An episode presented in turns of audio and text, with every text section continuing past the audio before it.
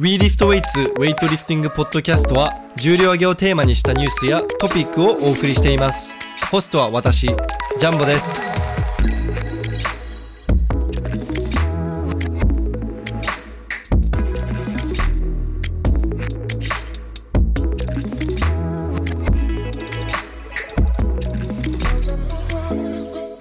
はい皆さんこんにちは。WeLiftWeights のジャンボと石田マンです。はい石田マンお久しぶりです、お久しぶりです。いややっと隔離が終わりましたよ。なんか、ズームでずっと会ってたんで、あとあ LINE とかはしてたんで、まあまあねな久しぶり感はあんまなかったですけどね。ということで今回えっと久しぶりにウェイトニュースお、はい。なんかありましたっけ？そんな、まあ、いろいろあったけど、あの、ネガティブなニュースがほとんどだったんで、僕もわざわざ、あとアジア選手権とかで忙しかったからわざわざカバーしていなかったんですけれども、最近ちょっとビッグニュースがありまして、ほなんと最近ですね、IOC がオリンピック選考ルールに、えーこう追加をしたらしくて、う。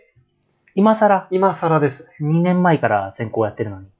えっと、あまあそのコロナで、コロナの関係で、まあいろいろ変えたり、ああの、追加したりは去年もあったんですけれども、ーはいはい。なんと、オリンピック開催される予定が6月だっけ、?7 月だっけ？7月の半ば、末ぐらいですかね。でしょ？なのに、で、大陸選手権も今ほとんど終わったじゃん。てか、全部終わったじゃん。そうですね。なのに、今更ですね、オリンピック選考ルールに追加を発表して、ほで、まあ、簡単に言うと、どういう内容かというと、う。はい。なんと大陸選手権うん出ていなくても、過去の、えーオリンピック選考ポイントが高かったら、うん。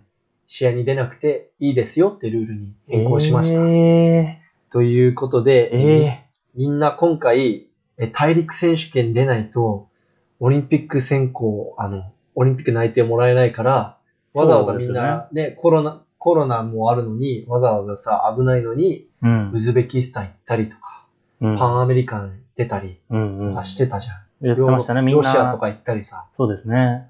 なのに、今更、あ、なんか十分ランキングポイント高かったら出なくてよかったんだよっていう、この、ね、事後報告。それ、ちょっとタイミング悪すぎません、うん全部終わってから言うもんじゃないですよね。なんか、その、しかもこれがウェイトリフティングの国際連盟が。やってることだからね。そのあ、でも IOC から言われて言ってたんですか？いや、違う違う違う。これは IWF が IWF。IWF がただ単に発表が遅れた。これなんでこういう発表を今更したかというと、はいコロナの関係で、はい。オセアニアの大陸選手権がキャンセルになったんですよ。それはオセアニアはもともといつの予定だったんですか？オセアニアも4月、本当は。あ、じゃあ本当にアジアと同じ時期にそうそうそう。大陸選手権は全部4月にまとまって、まとめてやる予定だったんだけど、オセアニアだけうん。実施不可能となってしまって、うん。で、あの、その今までのルールだと、はい。えっと、5月末までにうん何かしら試合出ていないといけませんっていう。第三選考期間のってやつですよね。そうそうそう。第三選考期間が中途半端に終わってたから、うん。その中途半、そのコロナでまあ1年半ぐらい試合なんもなかった。で、ですねの後に、その後から5月末の間までにうん。何かしら試合出てくださいっていうルルールだったんですよ。はいはいはい。で、そのルールを、じゃあ、オセアニアにいる選手たちは、はい。その、そのルール実行できなくなったわけじゃん。そのそうですね自分の大陸選手権が消えちゃったから。はいはい。だから、多分、だでもその、でもそれって選手たちのせいじゃなくてコロナのせいじゃん。そうですね。だからそこで、え、じゃあ君たちあの、私たちのルールに従えなかったから、オセアニアの選手たちは全員オリンピックに出れないようんってしちゃう、っていう風にしちゃうのはもうあまりにもアンフェアすぎるから、今更、こういうルールの変更をはい。したんだと思うんですけど、にしても遅すぎですよね。だから、そもそも、オセアニアキャンセルが決まった時点でそれを報告すれそう、ばまだそれを良かっするたのに。べきだったんだけど、こうなっちゃいました。ええはい。で、これに対してはい、中国連盟が、はい。もうブチギレですよ。まあ CWA、ねまあ、チャイはい。はいはあ、連盟じゃなくて協会かい。。教会ですね。えっと、中国協会がもうブチギレて、えー中国協会の、えーヘッドの張さん、はい張仁ちゃん、はい。えー会長なんですけど、がもうブチギレて、IWF は、うん。プロフェッショナリズムに欠けると。うん。こんなのおかしいと。うん。そもそも選手たちがかわいそうだ。わざわざ健康のリスクを冒してまでアジア選手権に送っているのに、まあ、間違いないですね、そこは。はい。で、中国チーム大変だったのが、なんと今回中国チーム全員送るのに、はいかかった総額が5000万円。5000万？うん高っ。50万ドルかかったらしい。高そう。っていうのも、まあ、中国チームって57名いたから、あ、そんないたんですね。あのーそもそも人数が。やばかった。中国チーム入ってくるたびに、もう会場めっちゃ密で、うーん。そのななぜかというと、中国チームって、選手ごとに、ドクターとコーチが2人ぐらい、えなんか補助員とかが2人、3人ぐらいついてる。あ選手ごと。そうか、選手は十何人だけど、うん。結果的に全体的に見て50何人そうそうそうですね。だから中国チーム来るたびにさ、もなんかもう会場真っ赤になるの。みんな赤い 中国チームのジャケット着て入ってくる。確かに確かに。会場真っ赤になって、もうえ歩けないの。邪魔すぎて。狭すぎて。そうそう。で、あの、コロナ対策で、まあ、インスタとか動画見ればわかると思うんで、会場ってその、壁がいっぱいあったじゃんあありましたね結構いっぱいあったじゃん。コロナ対策、感染対策のために。あれのせいで余計狭かったから、あ余計密になって、いやもう、本末転倒みたいあ、確かに。な。うん。だから多分その人数もあって、あの5000万かかったんだと思う。5000万って結構ですね。57人だった一つら、の試合で5000万で一人当たり100万ぐらいかかってません？うん。そんなかかるか。だってそもそも、これあの、僕がちょっとだけ聞いた話なんですけれども、はい。そもそもフライトがなかったらしいよ。中国からウズベキスタンの。だからわざわざ中国のウェイトリフティングチームのためにはい。あ飛行機出してもらったみたいな感じらしい。じゃあ、行きと帰りの飛行機代もここに入ってるんですね。そじゃあ、その飛行機をお願いするお金が。う。で、57人分のホテル代、12泊だ。10最低でも12、3泊とかでしょ？結構いいとこ泊まってたんですかね。アスリートホテルって大体毎年決ま、あの、どの試合でもこのホテルに泊まってくださいっていうのが決まってるんだけど、はいはいその試合期間はうん高く設定されてるの、プライスが。その、あ、飯も全部含まれてるから。ああ、そうだからね。多分普段、今回のウズベキスタン、た、例えば今回のアスリートホテルでウズベキスタンホテルはい。になってたんだけど、あそこは普段50ドルの、一晩50ドルのホテルなんだけど、今回。一人120ドルになってたのかな、確か。最低。おー、じゃあ、12泊で57年10 15万ぐらいかけるうん57人。いや、結構かかりますね、それ。それだけで、そっか、もう15%ぐらい占めちゃってるのか。そうそうで、そう考える。で、そう考えるとやっぱりこんぐらいお金は出ますよ。あー中国チームなんか、この飛行機乗らなきゃいけないから、みんななんかうん。さ、スーツ着てきたじゃん。ゴーグルとか。あー、なんかつ白けてましたね。防護服宇宙でも行くのみたいな感じの。ね。本当に病院の人が着れるような感じで。あれ、あれも絶対費用に入ってると思うし、確かに。みんなあれ着てきたし。そっかじゃあ、細かいのもろもろ含めてったら、どんどん積んでいくんですね。そう、だからもうこれに対しても CWA は、ブチギレです。うんうんもう本当にお、もう、激おこですよ。まあ、うん自己報告って良くないですよね、そういう。で、IWF はプロフェッショナリズムにかけて、はい。その上、アスリートのことを全く考慮できていないと。うんうんうん。はい。なんか IWF のいいニュース全然ないですよね。ここ2年ぐらい、2、3年くらいで。昔あったんですかね？そもそも。昔は。全然知らないですけど。いや、その、ドーピングがこれから改善されていきますよ、みたいなああ、そこまでは。雰囲気があった時は、はいはいい。いニュースあったと思うんですけどね。会長変わったぐらいですか？その良かったのは。そう。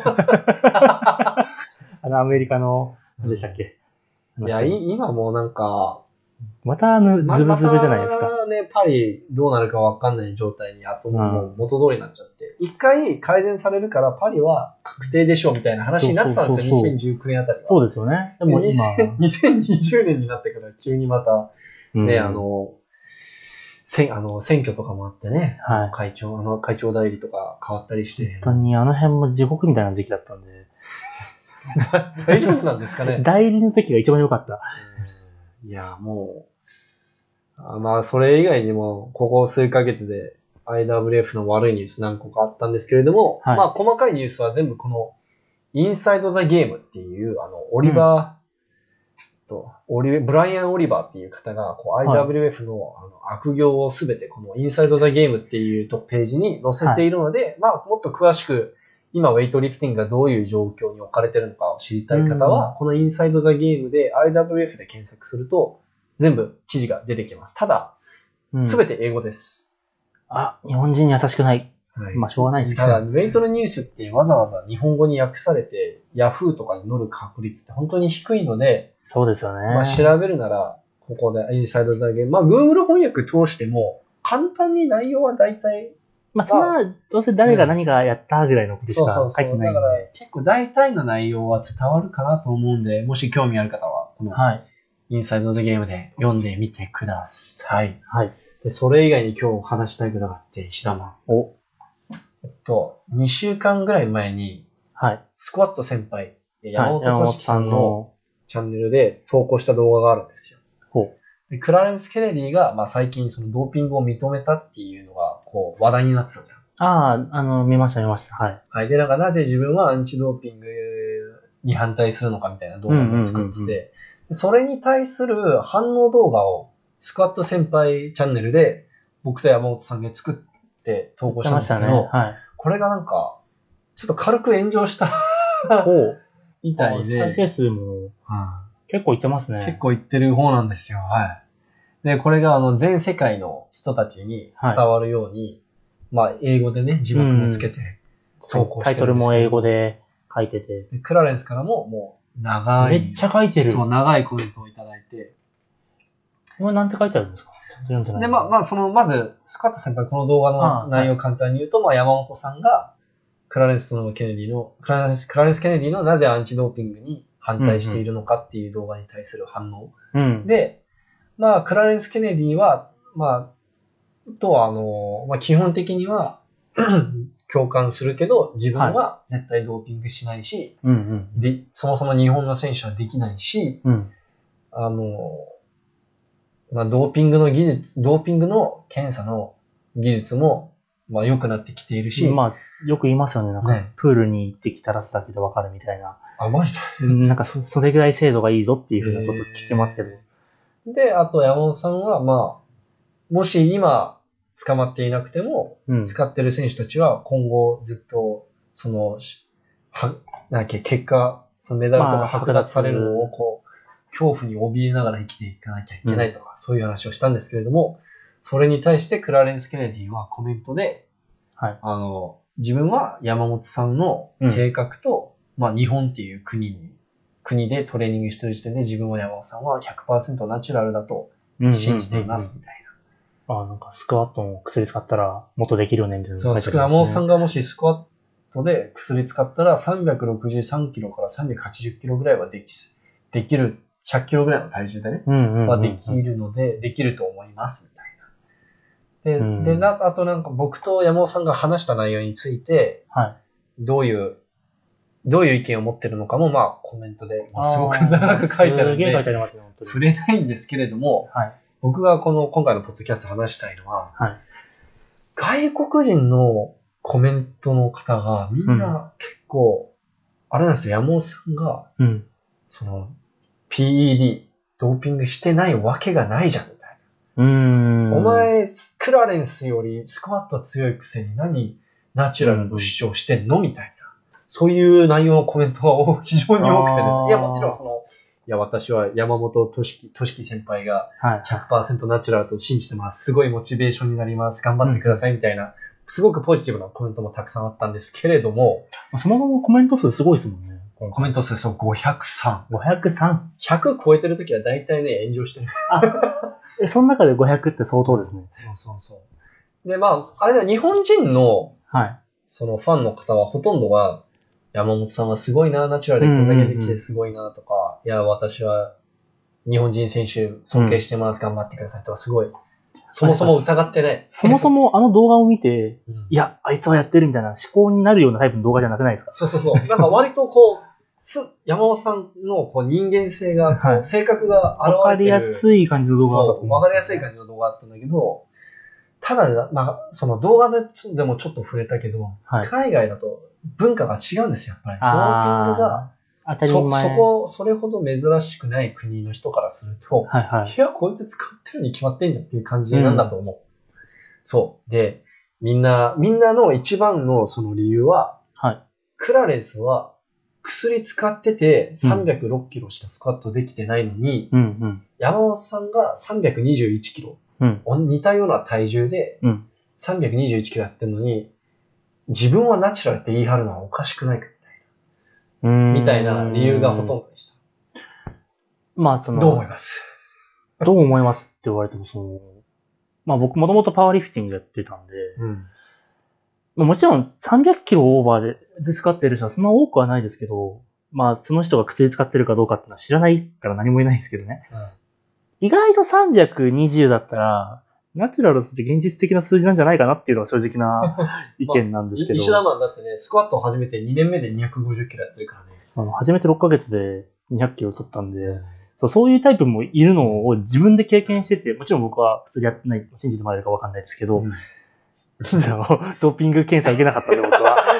ドーピング検査受けるかなと思ってワクワクしてたら来なかったんで、めちゃめちゃその風邪薬とか風邪ひいた時も気にしてたんで、全然来なかったのちょっと寂しかったんですけど、うん。だからなんか来るかな、なんかまあ、そういうふうなこともあるし、特に、言っちゃえば日本人の体型ってスクワット強いじゃないですか。うん。アジア系の体型、うん。まあ、でも山本さんも結構アジア系の体型してますし、いや、なんならスクワットするために生まれてきたような体型してるよ。僕と山本さんかなり似たような感じの体型なんで、そうそうそう。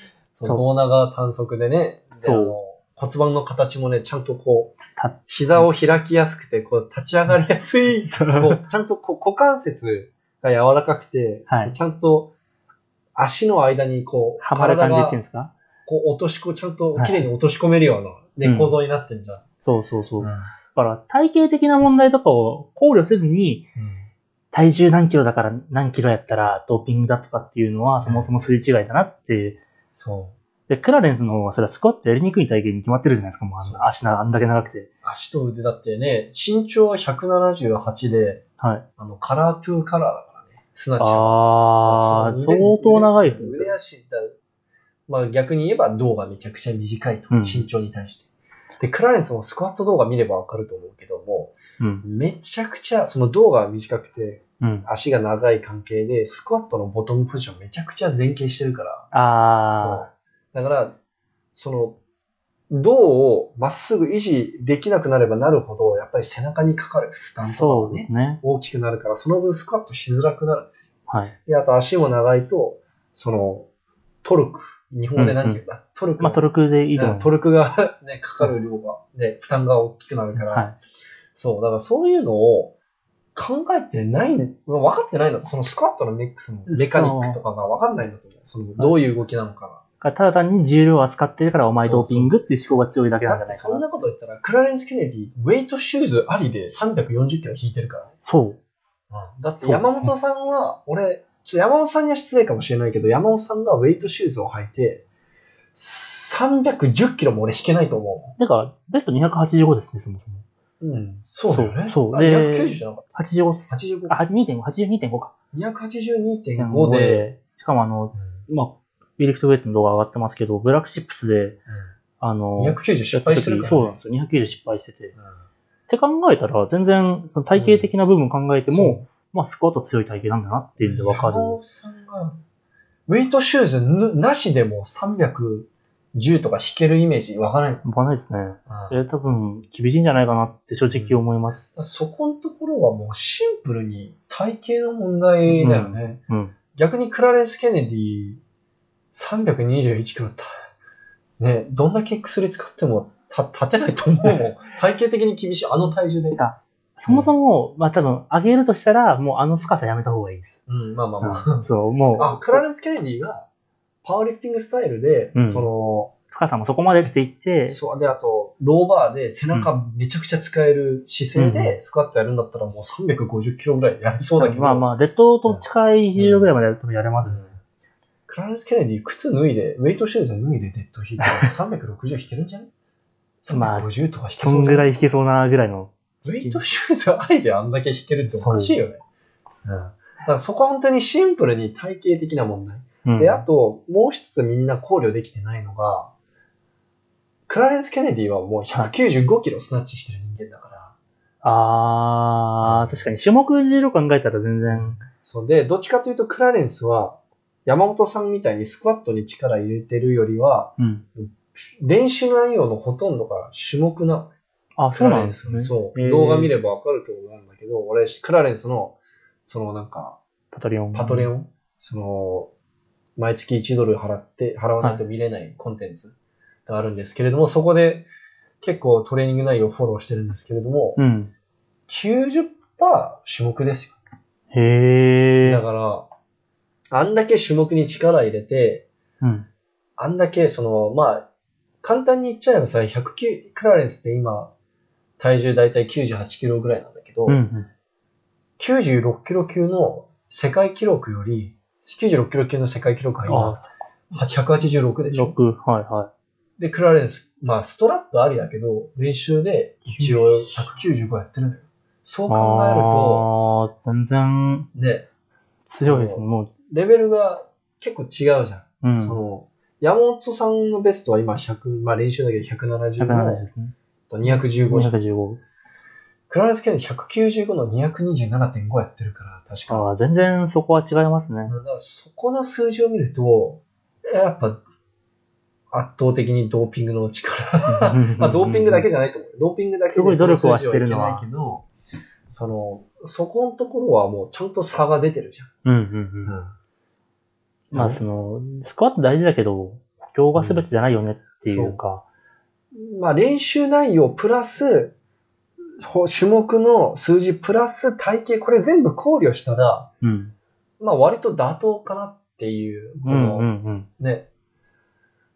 あと山本さんは本当に、あの、スクワットするために生まれたような人だから、あまりね、スクワットの数字比べない方がね。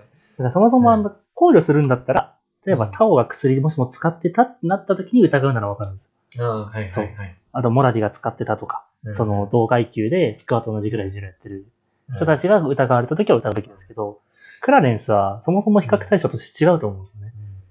あと、タオ選手に関しても、うん。タオ選手がまあ使ってるか使ってないか置いといて、うんタオ選手も練習、その補強、スクワットにあんまり力入れてないじゃん。そんなマックス測るようなことは少ない。まあそうですね。ね。3レップ、4レップとかの RM やりますけど。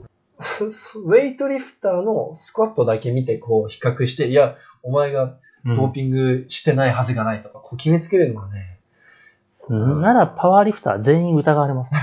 だってパワーリフターね、そうな74で300キロとかやってるからね、310そうですね。キロとか。あだって83の今世界記録323とかですよ。そうだから、オルヒーでしょ。そうです。まあ、ある日は薬使ってるかどうかは置いといて、でも、オルヒーは選手はアメリカ人でしょ、で、アメリアメリカカ人の、えっと、USAPL でしょ？あ、そうです。U-? USPN? あ IPF あ IPF の方です。IPF だから、言っとくけど、USADA はめちゃくちゃ厳しいですよ。あ、そうなんですで、あの、オルヒー選手、まあ本当かどうかは知らんけど、うん。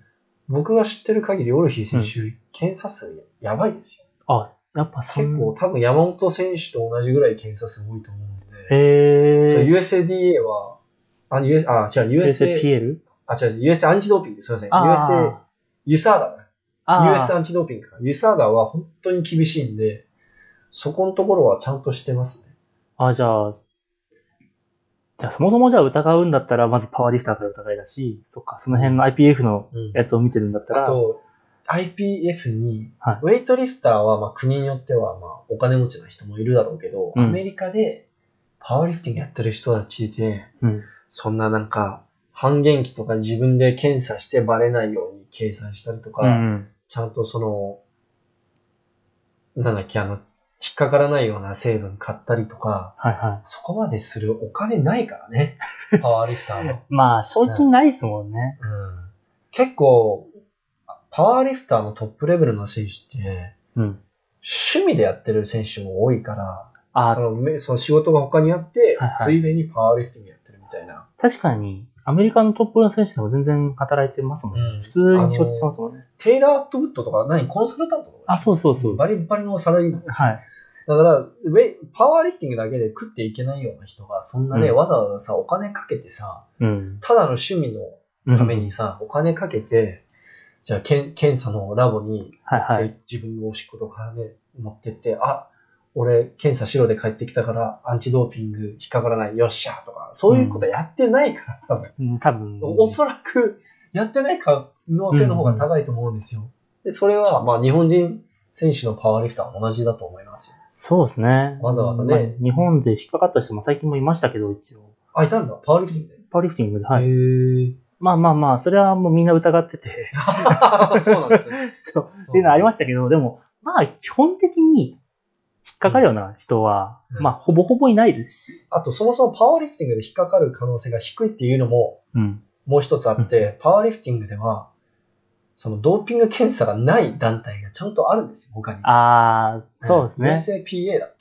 なんかある確じゃん。か USPL かな？なんかまあそんな感じの名前。名前がちょっと似たような名前があって、はい僕も詳しくないんですけれども、けど、その賞金付きで、なんかやってる団体ですよねそもそも我々は検査 untested federation ですっていう、うん。はもうそういう、あの、ドーピングやりたい放題ですよっていうのでやってる団体があるから、わざわざね、IPF の方に行って、俺ドーピングして IPF でやるんだっていう人は少ないと思いますよ。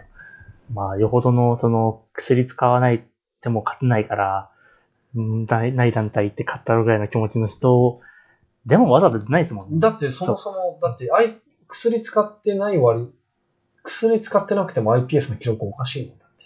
うん。うん。そうなんですよねそう、だから、そう、バグってるんですよ。そう、どっち行っても、そんな数字変わんないから。まあ、ねデッドとベンチな、なんか、デデッドの重量だけ、そもそもシャフト違うんで、なんか、あ、まあまあまあ、でもそれは薬っていうよりシャフトです。そうそうそうなんですよね。うんそうそうそうそうそう。なんかめちゃくちゃしなるでしょ。あ、そうです。めちゃくちゃ長くてめちゃくちゃ長くてしなるでし細くてしなる。ょ。それは引きやすいですね。27ミリなんで。引きやすいですね。は女子バーですね。い。確かに確かに。そう、女子バーでデッドリフトやってるのも。あ、そうそう。なるほどね。なので、あ、すみませんね、山本さんの話に戻るんですけども、まあ、そもそも疑うこと自体がお門違いな感じはします。うん、うんそう。まあ、ただね、やっぱり、僕アメリカで留学してた経験もあって、大学で、うんそうシンプルにモテたいっていう理由だけで、うん。その筋トレするためにど、うんあの薬使ってる学生さんとかいっぱいいたんで、で、さほどそんなステロイド取ることが珍しくないみたいな。ああ。まあ、そういう文化からの人からすると、あの、山本さんのスクワットの数字は絶対薬使ってる人の数字だろうって思っちゃうのも、まあちょっと理解はできなくはないですけど、まあ、その、うん。まあ、特に僕が疑ってないっていうのは、自分の成功経験があるからうん。疑ってないってだけで、な石田君の場合ね、そうだよね。なんか、そうそうそう俺俺みたいなやつでも250できたんだ、いや、それは思わないですけどね。さすがにあの、いや、初めの頃ちょっと思った時期ありましたけど、うん。いや、でも待ってよ、同時期に筋トレ始めたやつまだ200キロ経ってねえな。いや、これは俺強えぞってなんか、だし、その、高校からパワーリフティングやってる人にスクワットで普通に勝っちゃって、あれ？もしかして強いっていう、とか、古着屋と対等に戦ってるみたいな。あ学生大会で。いやいや、ノーギャだけど、なんで後ろ並び、後ろなのみたいなあことあったんで、あまあまあ、さすがに自分が強いのは自覚してました。でもなんか自分より上がいるのは、あもちろん、そうもちろん分かってる。るんで、で自分、自分が薬使ってないで、でも上がいるのに、上がまだまだいるってことは、まうんあ、ひねくれてたら、あいつは全員薬使ってるって思いますけど、うんそう自分が薬使わなくてもここまで来れるんだったら、そんな人たくさんいるでしょ、ぐらいの。だからなんなら俺、石田マンがね、はい100キロに増量して、はい。ああの、2年前あのままスクワットの練習続けてたら300やってると思うよ。でだから自分でもそう思うよ。まあできそうだなって。300は正直多分できたなと。だって2年目で250でしょ。しかもあんなへんへんてこなフォームで。やめてくれ。やめてくれ。だってなんか、うんあんまりそのスクワットのフォーム自分の中でも固まってないのに250できてたじいや、まあ、だいぶ考えてはいましたけどね。でも、綺麗だとは思わなかったです、自分のスクワット。でもその、いわゆるその、はいパワーのフォームじゃなかったじゃん。その、なんか、あ、あれはでも、あ、前なんか言いましたけど、あ僕はパワーのフォーム始め取ろうとしたら取れなかった。取った、取る時よりも、僕のスタンスの方が取れたってだけなんですけど。まあまあでも、まあまあ、その話は置いといて、俺はし、マジで石田マンでも、はい。その、2年で250スクワットできた人が、うん。ね、あと1、2年トレーニング頑張ってね、うん。増量して300立てるのって全然おかしい話だとは思えないんで。そうなんですよね。うん俺は無理だよ。俺は、俺は、なんだっけ、2年ぐらい頑張ってやっと110キロとか立ってた男だから。でもそこから2年で180だったじゃないですか。まあまあまあまあ、170。170 170ね。うん。えーまあでも、あの、俺はほら、はいあの、スカット大嫌いだからさ、そもそもスカットやりたくないんで。はい。だから、山本さんのね、特にあの体型を考えると、まあ、うん300、いや、すごいよ。すごいけど、めちゃめちゃ強いです。うんめちゃめちゃ強いですけど、あと山本さんの練習量うん、を知っちゃしてますもん。ね、あの、ススクワットやり込んでる時の山本さんのスクワットの練習量、本当に人人間じゃない。僕あれやったら速攻怪我します。普通に怪我します。YouTube の動画見てね、なんか俺が怪我したの。見てる側は。しかもあれでも全部じゃないんですよね。、そうあれ全部じゃない。山本さんなんか、え、なんか、つまんないでしょ？つって結構カットしてるかそう。あの、実際3セットやってるの1セットしか載せてないとか。ら。そうそう、結構あるんですよ。だからそう考えたら、そもそものやっぱ、多分、まあ僕らは本人ちゃんと合ってるんで、余計にそれを肌感で感じてるというか。だからネットだから、いくらでも言えちゃうじゃないですか。まあ結局匿名性がある分、うん何言っても、そもそも、まあ本当はやろうと思えば罪に問うことはできますけど、そもそもこんなんで訴える人なんていないんで。うん いやー、まあ、山本さんがね、320立ってて、なんかさほど、そんなスクワット頑張ってなくても320やってて、うん。で、種目で、175の220とかやってたら、うんおほーってなるけど、まあでも、おほほーってなるけど、うーん。ちょっと微妙な数字じゃん。なんか微妙なんですよね。そこ、そこ微妙なんですよ。ちょっとわかんなくなってくるじゃん。そう8 85の230とかやったら、おってなりますけど。あ俺は絶対来るわと思って。そう、でも、そう世界記録ぐらいの重量を練習に触ってるんだったら、マジで疑うな。あと、ジュニアの時からのの伸び具合も見てさ、あーそう確かにそういう風に見てもさ、なんかちゃんとね練習ずっとしてた人が、ちゃんと堅実に伸びてるんだな。ちゃんと体重も増やして。そうそう。そう、でもなんか1年で急になんかそう15キロ、20キロ伸びちゃったとかないじゃん。それはないですね。一回もないですね、多分。うんだからそういうところをちゃんと見ないで、シンプルに山本俊樹、うん320キロスカート、あ、もう、こいつドーピングあ。で、決めつけちゃってるんだそうそうそう。多分そこですよね。うん。そもそもキャリアが長いですしね。めちゃくちゃ長いよそう。高校からやってて、もう15年？やば。今年で15年目。31歳とかだね、もう来年で。来年だから今年 30? あ、20今年30今年30ですよね。91年ですもんね。だから、もう人生の半分ウェイトリフティングやってて。人生の半分スクワットやってるのに、その、で、でずっとちゃんと、すげえ量の練習をずっと積んでて、やっと321キロって感うんじ、スクワットの得意な体型で、うんうん。まあ、妥当じゃないですかね。え、なんかこの言い方だとまるで山本さんそんなすごくないいやいやいや、そういうわけじゃないですど。けどね。そういうわけではないんですけれども、あの、まあ、ここは海外のあの認識、まあ、文化の違いとかが大きいのかな。うんうんうん。うんまあ、それにつきますね、正直。山本さん、山本さんのこと絶対ナチュラルじゃないって思ってる日本人のファンっているのかな？多いのかな？どうなんだろうね。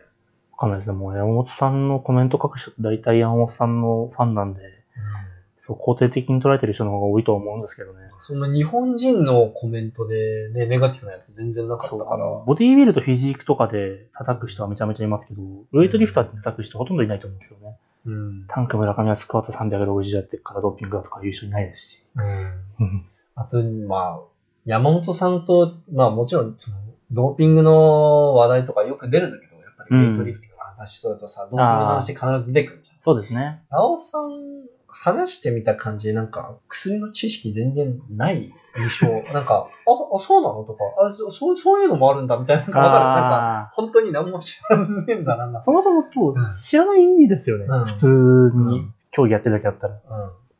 多分、薬成分の名前とかならわかるんだと思う。その、出てくるから、ニュースで。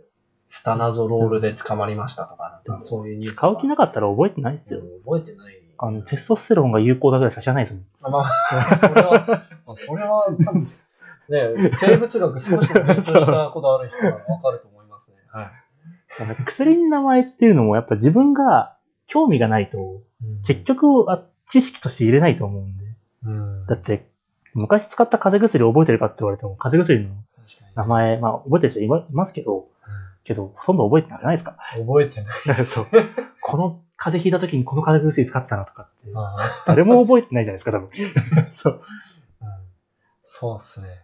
で、そのね、山本敏樹はナチュラルです。ははいい、あの動画のコメントを見て、うんまあ、もしかしたらね、ちょっと疑念を持った日本のファンの方もいるかもしれないけど。そうですね。まあ、これ聞いてて疑ってる人ほぼいない気がしますけど、うんどうですかね？わかんない。どうなんだろう？わかんない。ものすごく、俺がこんだけ頑張って、はい140キロスクワットできないのに、山本敏樹がナチュラルで300なんてありえないとか、どうしても信じきれない人がいると思うけど、でもそんなこと言ったら、そう。ね、ちょっと僕の存在意味わかんないですよ。だってそんなこと言ったらさ、ね、初めてジムに来てさ、100キロスナッチする人間いるらしいじゃんね。あ、存在するらしいですね。ね、あの、考えられないですけど。めちゃくちゃなフォームでうん力強いからできちゃうみたいな。うんなんか、パワーリフティングの、あの、世界記録保持者とかはね、うん。ジム初日で400ポンド、182キロ引いたらしいし、ね。ああ、なんかそれ言いますよね。うん。なんかね、そういう話聞くとね、なんか、まあ、世の中には化け物がいるんですよ。室伏浩二とかもさ、話聞いててさ、おかしいと思うよ。そうそうそうそう。何一つ、まあなんか、おまともな数字ないじゃん、そうなんかまあ、うんテレビで誇張されてた可能性もありますけど、うんそれでも、何それみたいな。室伏、なんか練習の動画、なんか、めちゃくちゃなフォームでクリーン幅で110キロぐらいスナッチしてるあやつやってますねしかもコンタクトなしで。そう。セカンドプルなしで110キロスナッチしてるやつあで、る。そこからプレスめちゃめちゃ軽いし。そうそう。うんだからそういう人はいるんだなっていうのは、認識としてやっぱりないと、まあ、そのそれで自分のモチベーションが190とか聞きますよね。なんか。なんかあれでしょ？なんか100、190っていう噂が流れてたから、はいはい。持田選手が本人に直接聞いたら、はい190はできないよ。189だよって言ったらしいじゃん。いや、本当かどうかわかんないけど。いや、でも本人に聞いたら強くないですか？まあまあまあ、でそれももなんか、この、この話自体が、もしかしたら、なんか、ただのネタなのかもしれないけああ、ど、まあまあ、でも、そういう噂が流れてるって、うんやっぱ、そういう風なのをやったか、やったの見たことあるから言うっうんてことの方が多いと思うんで。だからなんか、世の中には、こう、僕のような凡人がね、こう到底理解できないような化け物どもがたくさんいると。はい。まあ、石田のもね、2年、2年、2年目で250キロスカット、僕からするとね、十分、あ、おかしいんで。いやでも多分僕の、やっぱ冷静に考えた時に一番やばいなって思うの、スクワット、フォーム教えてもらって、ちょっとしたら140立てちゃった。1ヶ月で160立てちゃったの方あ、が、そっか。そうそう、初期値が高すぎたっていうのが、高校の時放送部なんですけど、まあ、160キロまで持っていくのに、俺がどんだけ苦労したと思ってんのお前マジで。1ヶ月、ふざけんなよ、お前。 Oneンマンス。ワンマンス。フォーイヤーズ。フォーイヤーズ。フォーイヤーズ。なんなら100キロまで持っていくのに1年がかかったわ、いや、普通そんなもんだと思いますけどね。俺。何もやってない人からするとそんなもん。そう、そんなもんです。僕は体型だけです。デッドリフトはでも初日で100キロできたの？あ、デッドはでも、135までは、ほぼなや、何もやらずにできました。マジで？あだからまあ、スクワットがそんだけあればそれは上がりあ、ます、そっか。そうそうそうそう下半身の初期値のパそう、ワーが。初期値のパワーでどうにかなるんで。そう、でも俺ね、やっぱり、こう、デッドリフター向けの体型してるのは多分そっからだと思う。だって僕、ベンチは普通、まあ普通じゃないけど、ちょっと強いけど、初めてやった時で50キロ5発とか。そこは普通だね。わ割と普通じゃないですか？そこは割と普通割と普通じゃないですか？そこは普通ですね。そう、そうそう。はだから、僕は、なんか全体的に強いわけじゃなかったっていうのはそこで認識できたんで。うんでもやっぱそういう室伏みたいな存在もいて。あねあの人も多分初めは全然上がんなかったかもしれないですけど。いや、絶対上がったよ。絶対上がってた。室伏多分ね、初日から100キロとかポンポンポンポンポンやってそうだね、ベンチまあでも、ベンチの、あの、小玉大輝さんって、うん。あの人初めてやった時にベンチ80キロ2発できたって言ってましたけど、ね。おー、やっぱ、やっぱ世界記録保持者はレベルが違うんですよ、やっぱなんか、あ、そういうことってちょっと思っちゃいましたけどね。ね、IPF ちゃんと世界記録、なんだっけ、うんベンチオンリーも、普通のトータルの方でも、あ、そうです。なんか記録持ってるんでしょ？そうです。普通のトータルの方は結構叩かれてましたけど。あ、そう。そう。スクワット120キロで160キロ、ベンチ225キロみたいな。え、マジそうです。えそんなんで登録したの？あ、なんか、招待試合で、世界大会、世界記録が認められる招待試合で、小玉さん来てくれって呼ばれて、行って、スクワットとあそれをデッド全然練習してないから、え、それはでももっとできたけどわざとやんなかった？それともあれ、それが限界だった？違うでしスクワットは余力ありそうですけど、デッドギリギリじゃないですかね。まあ、160ちゃんとあの、記録は残そょうって。160 160とかじゃなかったかな。え？200は絶対やってないですね。あ、もう本当に練習してないんだ。本当にベンチ、だって、ベンチを週7でやってるんで。噂は週7、40セットって聞きますけど、いや毎日40セット、ベンチ5時間。肘が外れると思うよ、それ。まあ、肘も肩も全部やってるんでね。あ、そうなんだ。両肩死んでます。あの人、ー肩水平までいかしかいかないです。ええって言ってました。絶対聞きました、そういう話は。そうなんです 何の話だっけ、これ。ー何の話でしたっけもうだいぶ話がそれちゃいましたね。はい。まあパワーの噂はいろいろと、僕の記憶がある限りではいくつか言えますけど、じゃあ、とりあえず、山本さんはナチュラルっていうナチュラルですよね。そういう結論で。はい。で、ここでちょっとお、お知らせがありまして。僕、フックグリップのはいはい。商品をいくつか輸入して販売しようと思っていて、ああ、あの、ツイッターで告知したやつです、ね。そうそうそうそう。でニースリーブちょっと、はい布はい。あの、中国チームが使っているやつ。あ、ああれ、れに似たようなやつはいはい。を輸入しようと思ってて、うん。ちょっと色がね、いろんな色あるんだけど、とりあえず3つ黒白ぐらい。青そう、黒、白、赤とかでいこうと思ってるんだけど、ちょっと皆さん、あの、ご意見とかあれば、ぜひ、あの、僕の方に DM でも何でもいいんで、うんぜひ、連絡お願いします。大変参考になるんで。これ、応募フォームとかあるんですかね？応募？